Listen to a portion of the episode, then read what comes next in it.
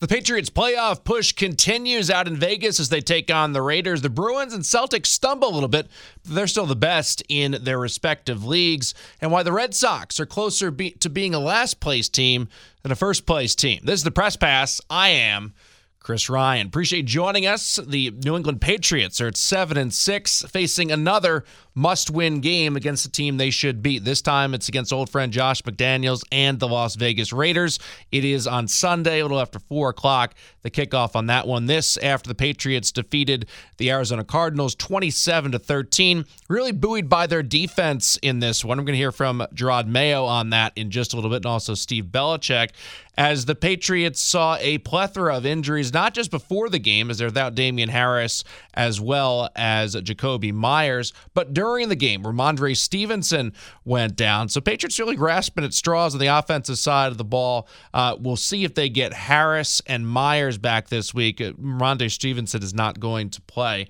So, where do things sit in regard to the playoff picture for the Patriots right now? They are currently in the seventh spot with a record of seven and six. They're there because they have tiebreakers with the Chargers, better record than the AFC, and with the Jets beating them in both matchups this season. The Chargers, I think, are actually going to leapfrog their way into um, the highest wild card spot just because they have a very easy schedule remaining. They should win three out of their four remaining games.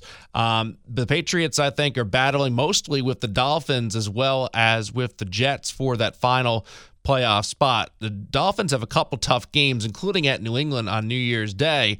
The Bengals, I think they're going to um, continue to move up, perhaps overtake the Baltimore Ravens. So the Patriots could find themselves in the sixth or seventh playoff spot. They could also find themselves on the outside looking in. They have four games left, and three out of the four are tough ones. Two of them are at home, though.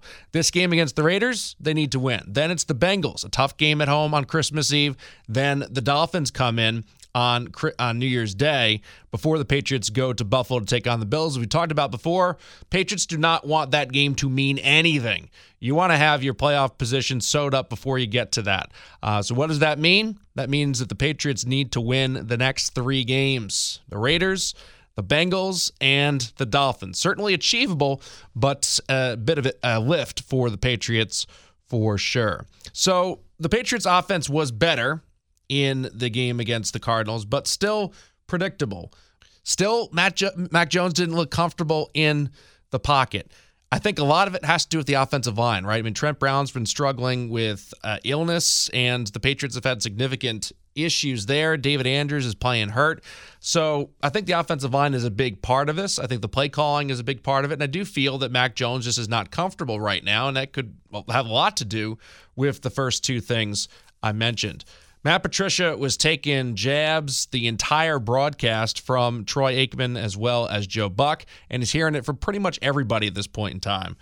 And certainly some of the criticism is warranted at this point. I talked with Patriots de facto offensive coordinator, play caller, Matt Patricia. Hey, Matt, how are you? Good, Chris. How are we doing?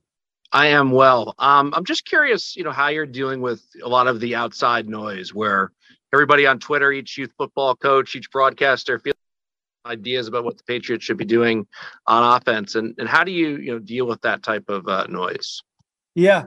Um, you know, I think we're we do a pretty good job here, kind of training ourselves to kind of you know just we stay in our own little bubble for the most part and, and try to ignore as much of that as we can. And um, you know, we we understand what we're trying to do. We're trying to just do everything we can to get better each week, and that's our focus. You know, the focus has got to be inside to uh, inside the building, just trying to you know do everything we can to do a little bit better. So, really try to, um, you know, I don't really pay attention to too much of it if I can.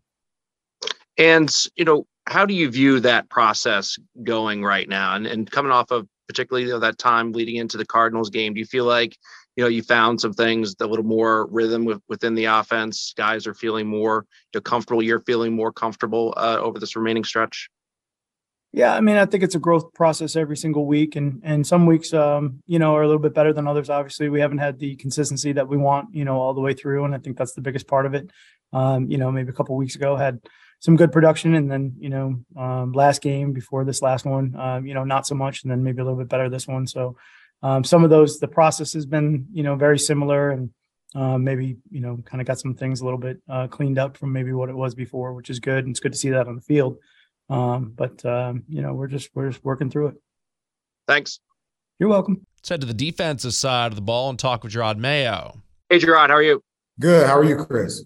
Good. On the Raiders for a second, you know, you mentioned their high level talent is as good as as anybody, and Jacobs had a great year and all that. But what's been the disconnect? Has it been the injuries in between? You know, being talented, putting up numbers, and having you know success as a unit.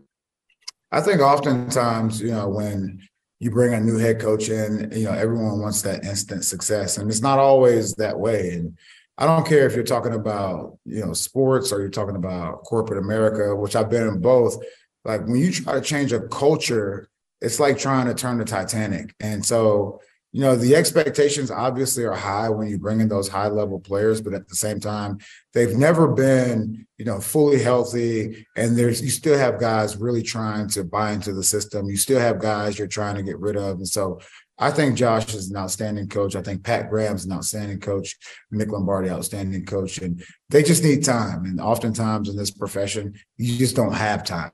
And so we'll see what happens uh, as far as this weekend. And we're totally just focused on going out there and performing well, you know, uh, for the Patriot fans and, and for each other. So, have you kept in touch with Josh throughout the season, or you just kind of, you know, let him do his thing, you're doing yours?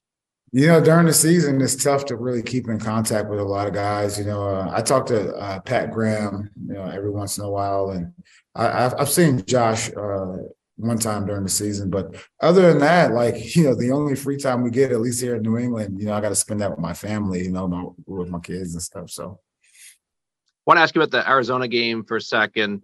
You know, obviously a focus going into the season throughout the year has been to be a, you know, bigger, faster, more athletic defense. And it feels like that's been happening over the last number of weeks. And the Arizona game kind of exemplified that with, you know, tip balls, pursuit and all and all those aspects of the game. And what do you seeing, and how much has Josh Uche helped in his advanced role in making him more athletic and fast? I would say, you know, from a um, from a defensive perspective, we're nowhere near uh, what we're capable of. And every game that we play, you know, we go back and watch the film and we say, this is, you know, these are the plays we left out there on the field. And as you continue to progress throughout the season, you can't you can't leave plays out on the field. You know, the better the team, the more you gotta have, the more you have to go out there and execute. And you know, Uche and Judon and Lawrence Guy and and Godchaux, all those guys are doing a great job up front. Second level, those guys are getting better as as the year progresses. Bentley, you know, one of the most probably underrated linebackers in the league. Not sure why he doesn't get much publicity, but he's one of the best backers in the league. And then you look at our safeties, you know, probably one of the best groups in the league. But at the same time, with all that being said, we just have to put it all together, and that's us. That's on us as a coaching staff. That's on the players uh, to go out there and execute and really have that focus on a down after down basis. Thanks. I appreciate it. Here's Steve Belichick. Hey, Steve, how are you? I'm great. How you doing? Also good. Um, wanted to ask you about you know Raekwon McMillan and the play that that he made, obviously on the Dugger strip, and there's not there's availability, but there's also making sure that guys are ready to maximize on their opportunities. How do you go about making sure that guys that maybe you know aren't within um, playing as much as they'd like to play, that they stay engaged and that they when their opportunity does exist, they take advantage of it? Yeah, I've never never had any concerns about that with with Raekwon. I mean, last year he was on injury reserve. He was in every single meeting. He was just as dialed in as every player who was active for the game. And this year, whether he gets all the reps or no reps uh, on all packages or just one or two packages, it doesn't matter. Guy's a true professional, and he's always ready to go. I can we we can always count on Raekwon. I yeah, I wasn't speaking. I wasn't asking about him specifically, but just kind of generally, you know, when when guys aren't getting the reps, you know, they want you want to make sure that they are able to get to, you know, where they need to be when the opportunity presents itself. Yeah, I mean that's just kind of that's kind of football, you know. You try and run different plays to different looks and different stuff the offense does, and um, not everybody can get the same the same play. There's there's just not enough reps to um, for everybody to see the same thing versus the same look. So you got to encourage those guys to take mental reps and um, and see the pl- see the plays through other people's eyes. Um, and yeah, we just we try and do the best we can with that, but that's just the that's just the way it goes. I want to ask about the run as well and the job that Godchaux and Guy have done in the middle. Um, seems like that's been a, a, huge focus, and a lot of the other aspects of your game have come off of uh, of being able to stop the run. Yeah, that's always a, a critical part of our defense, being able to stop the run. Um, those guys inside, they always do a great job. We know we can count on them. Thanks. Thank you. Marcus Jones has been one of the better stories the Patriots this year. The rookie has flourished as a returner, both in the punting game and on kickoff returns as well. And we've started to see a lot more of him in the offense as well, as he's had some big plays there. But where he shined the most in the game against the Cardinals was actually as a cornerback. He got an interception, some big hits as well. I talked with Troy Brown, of course, who's played in all three aspects of the game for the Patriots and has been uh, mentoring Marcus Jones. Hey, Troy, how are you? I'm great. Yourself? Good. I wanted to ask you, as a guy that's played in all three phases, um, for your take on what we saw from Marcus last night at such a high level. Uh, you know, just he's a good athlete, you know, and he's a you know a willing player that's wanting to go out there and help his team win. So, you know, anytime you have a guy like that that can go out there and help your team make some plays and help us put us in a winning position, you know, you, you love to have him on the field. So, uh, I mean, so he, he's doing a fantastic job for us, and you know, you just gotta, you know, figure out a way to keep him involved out there. So, yeah. From a logistical perspective, I mean, how hard is it to go from you know one group, make corrections there, go to another group, then you know, jump out on the field? Is it you know instinctual for a guy like Marcus or like you, or is there you know something that gets lost? Like, how, what's the logistics of doing what he or you do did? Well, just, just the, the, special teams coaches, Cam and Joe, they've done a great job of communicating, and, and Mike and those guys on the defensive side of the ball have done a, done a good job of communicating with us on the offensive side of the ball to kind of make things a little bit easier for them. But you know, you're a willing player like Marcus is to do anything to help his team win. You know, I'm, I'm not sure how hard it is for him, but it makes it seems like it's not that big of a deal to him. So he does a good job of being ready to go.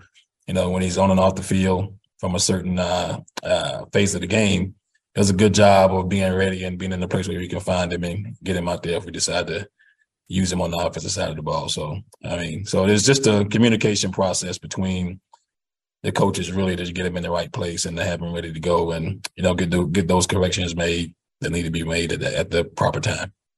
Thanks, appreciate it. Yeah. Now to the Celtics, who still have the best record in the NBA despite going two and two on their West Coast trip. They lost to two good teams, the Warriors and the Clippers. They beat the hell out of a good team in the Phoenix Suns and beat the Lakers in overtime. So two and two for the Celtics. Uh, a big night last night as Rob Williams returned for the first time this season to the Boston Celtics lineup, and I talked with uh, Celtics guard Malcolm Brogdon. What's your sense about where things are at for the group, kind of coming off of the road trip? I think we're in a really good place. Um, I thought we had a very successful road trip. That's a tough road trip to, to be on, man. We played six good teams. Um, and of course, two of the games we, we lost, didn't play how we wanted to, but to come off four and two and to learn what we did and uh, finish it off with a win, I think that's huge for us. How important is it to have kind of some variables throughout the course of the year, too? The ups, the downs, getting guys back like Al and also Rob? it's extremely important. Um, you know, even when guys go down, uh, when guys don't play well, and you know whatever the obstacle is, it, I think it, if, as long as the team is mature and um, you know stays together, I think you can use all of those as positives, and I think that's what we're doing. What was your perception of Jaylen and Jayson as leaders on the outside and players, and how has it perhaps been different than playing with them? Uh, I think they have you know, I think the media likes to paint, especially in the past, that they don't get along or, you know, that they have trouble playing together. I think we've seen, for me, I've seen the opposite of that being within the organization, playing on their team. They get along extremely well off the court, on the court, and then they play really well together and feed off each other and play off each other. So, um, you know, I think that's what the team needed in order for this team to take another big step, is for them individually to get take another step in their stardom, but also take another step in terms of playing well together, and I think they've done both of those things. Back-to-back games against Orlando here. Is that something you like playing the same team twice in a short time period? Uh, it doesn't really matter. Um, it's just one of those things. Even more, you got to lock into because we're the we're the hunted at this point. We're the ones with the target on our back. So, uh, a team like Orlando is going to play us hard both nights. They play hard. They got a lot of young guys in size, and both nights they're going to, uh, you know, try to out physical us. Now to the Boston Bruins, who are still hockey's best with 48 points in 29 games. Their record 23 4 and 2, but nipping at their heels now. The Toronto Maple Leafs as well as the New Jersey Devils. So the Bruins have kind of, I'm not going to say struggled, but they have uh, not played their best over the last stretch. You know, blowing a game out in Arizona to a really bad Coyotes team, uh, just getting a point against the Los Angeles Kings, who had been struggling mightily as of late. I talked with the Bruins' Nick Foligno about where things are at for the Bruins. As a veteran, is there something special about this group and what kind of differentiates itself from other teams you played on? Yeah, uh, big time. I, I think you, as a guy who's played a long time, uh, you see it when you have it. There's just there's a there's a cohesiveness, there's a bond that's you know just impenetrable and this group just seems to have that they understand we understand you know how important it is to have that relationship off the ice that bleeds onto the ice and uh, the care and the concern the family atmosphere and um, you know it's amazing how that's something a lot of teams search for and when you have it, you want to hold on to it. And it's something that this group, I mean, led by Bergie and Marsh and Pasta, and there's a there's a real care in here that that uh, you know for every aspect of a player. And I think when guys come in there, they're almost shocked by it, and they but they, it, it sucks them in, and you just feel like you're just uh, you know one of the guys pretty quickly, and it's amazing how that just goes right onto the ice. How important are variables during a season where a team you know doesn't play well in certain areas, or you're not where you need to be? Because obviously you want to run the table, you want to have success in each period. This whole 60 minute coach thing, but like is it important to struggle at times? And and do you see this as being kind of one of those time periods where you're going through kind of some corrections? Yeah i mean i, I said that like I, I, corrections is tough because i still think a lot of our game our process has been really good. I think it's just understanding that we're going to get teams best every single time now. You know, we're the we're the mark for everybody, and, and, so when you have that, you have to keep a mindset of being the hunter, not the hunted. And I think just sometimes when teams are behind against us, they're they're they're on their toes, and we have to realize that and get back on ours. And so just that understanding that uh, who we are and how we have to have success now that we're the team that teams are gunning for, and, and keep that that hunter mindset, and um, that's going to bode well for us going into the playoffs and uh, as the season progresses here. You know, as we go and further in crunch time, the, I always say there's levels throughout the season. There's going to be another level after Christmas, another level after trade deadline and um, you know I think we're a team that still feels like there's room to grow, which is exciting with the record we have. Um, but all the while knowing that you know we're a real good team in here, we're building something special. So you want to dictate basically, like you don't want to be the team that's you're going to re- let's start off slow, then right, yeah, yeah, and I think that's what you've seen a little bit. We're we've had not had the starts that we normally have, where we're coming and we're in, in your face, and uh, and that's something that we can fix. We, we know that, and, and so it's exciting and uh, and it, it bodes well for our group because there's there's always you want always areas to improve, and and this team's hungry to always try to get better. So uh, we're never quite happy. We're not going to be happy with where we're at right now in, in December. We're, we're working towards April, May, and June. So um, we know there's areas we can improve in and get better, but we do like our process and know that if we get to that more times than not, we're going to win hockey games. I want to ask you about the depth as well. As you've been playing on quote fourth line, what does that mean in terms of where you guys want to go? Having the four lines, the three deep pairs that can all kind of be interchangeable. I think it's just a confidence within the group. I mean, there's there's such a first of all, anyone playing in the lineup knows that there's a guy either below them or above them that can do the job just as well. So when you have that internal competition, it just drives you to play your best. And you know, and, and I think for us too, we know no matter who's going over the boards, there's going to be the same details. There's going to be the same mindset of how we need to play, and and it, it just it makes it scary for teams because they just there's no matchup. They, they can't get a matchup that's favorable for them, and I think we feel confident anytime that our, any of our lines are going over, any of our deep pairs, we just match up well against everybody. So that's why everyone talks about depth, and when you have really good players playing in your bottom six, um, it's a scary thing uh, to look across and see that. So uh, we hope that you know it, it continues and, and, we stay healthy and, and we do the things necessary to be that team for you know for what we're expecting to become this year. Sweet, appreciate it. Thanks, man. Thanks.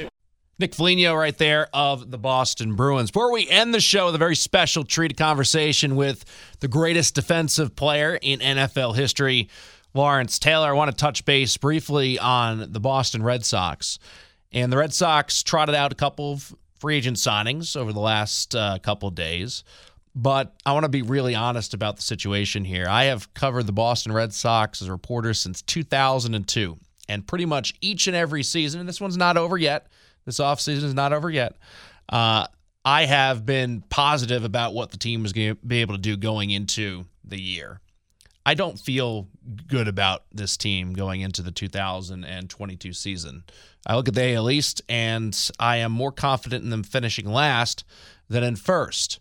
And I don't have much confidence at all when it comes to them making you know the postseason. Are they going to be able to change that? Are we going to make some deals?